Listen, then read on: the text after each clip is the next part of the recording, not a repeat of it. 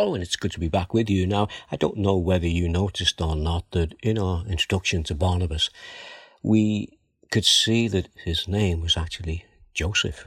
We read in Acts 4, verse 36 Joseph, a Levite from Cyprus, whom the apostles called Barnabas, which means son of encouragement, sold a field he owned and brought the money and put it at the apostles' feet.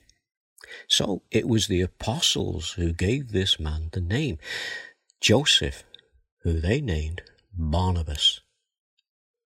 I wonder what names you have been called. It's more than likely it was a shorter version of your birth names, your, your Christian name or your surname, or maybe a reference to where you come from. You know, in Liverpool, we are sometimes called Scousers, and that is a reference to a local stew. I, I grew up with a mate that everybody knew as Sam.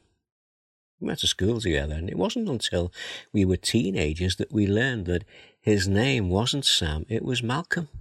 And we never did find out why he was always referred to as Sam.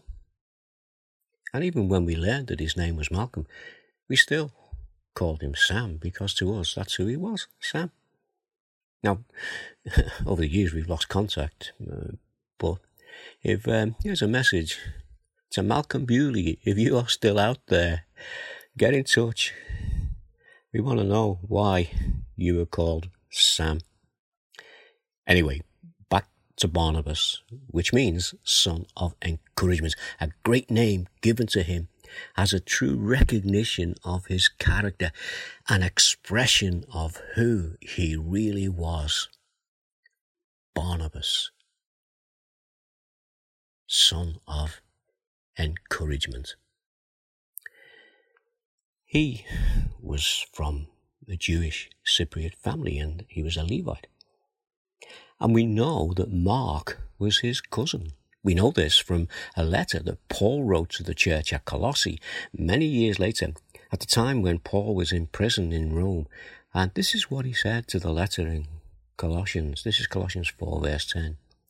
My fellow prisoner Aristarchus sends you his greetings, as does Mark, the cousin of Barnabas. And Mark is John Mark, the writer of the Gospel. And we'll probably learn sometime later how Mark accompanied Paul and Barnabas on a missionary journey. And then there's a, another story to tell about that, but we'll save that for another time. But we've already mentioned that when Paul first came became a, a follower of Jesus, the other believers in Jerusalem didn't trust him, and they were very reluctant to accept him and even believe what he was saying. And then along came Barnabas, the encourager. And we read about that in Acts chapter 9, verse 27.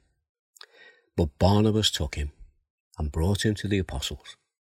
He told them how Paul, on his journey, had seen the Lord and that the Lord had spoken to him and how in Damascus he had preached fearlessly in the name of Jesus. You see, he encouraged the apostles to accept Paul. And he encouraged Paul to continue to share the good news of Jesus with others. Let us this morning take some encouragement from Barnabas and from the chorus of a hymn by Elsie Duncan Yale. The hymn's called There's a Work for Jesus, and the chorus goes like this Work for Jesus day by day, serve Him ever, falter never, Christ obey, yield Him service, loyal true. There's a work for Jesus, none but you can do. And maybe that work is being an encourager. Let's pray. Father, we thank you again for your word. We thank you for Barnabas, and we thank you for those people that we know uh, in our lives who have encouraged us in the Christian faith as we walk with Jesus. And Father, we thank you for each and every one of them. We pray also that you might help us to be those who encourage others. So, our Father, today we ask that you will open our hearts to these things, that we might then apply them, that we might be an encourager, and that we might be encouraged. And we ask these things in the name of Jesus. Amen. Well, in the meantime, God bless, and uh,